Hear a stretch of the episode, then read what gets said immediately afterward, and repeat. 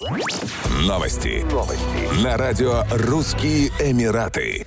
Объединенные Арабские Эмираты выпустили золотую резидентскую визу для легенды бразильского и мирового футбола Рональдиньо, сообщили в Генеральном директорате по вопросам резидентства и международным связям в Дубае. 41-летний спортсмен, прославившийся своими искусными финтами и неповторимой улыбкой, оставил яркий след в истории футбола. Его дважды признавали лучшим игроком года по версии FIFA в 2004 и 2005 годах.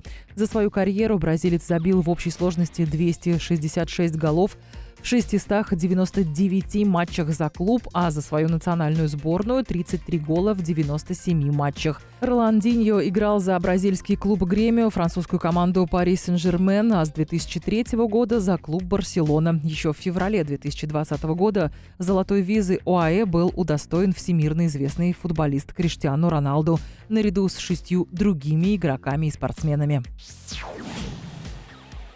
Объединенные Арабские Эмираты объявили, что с 1 июня снимут ограничения на неместную собственность и разрешат полный иностранный контроль над деловыми предприятиями. Реформа облегчит ведение бизнеса в государстве Персидского залива и будет стимулировать инвестиции. Это решение отменяет давний закон, который ограничивает иностранную собственность всего в 49% и открывает 13 основных секторов экономики для неограниченных иностранных инвестиций, включая возобновляемые источники энергии, сельское хозяйство, транспорт и электронную торговлю.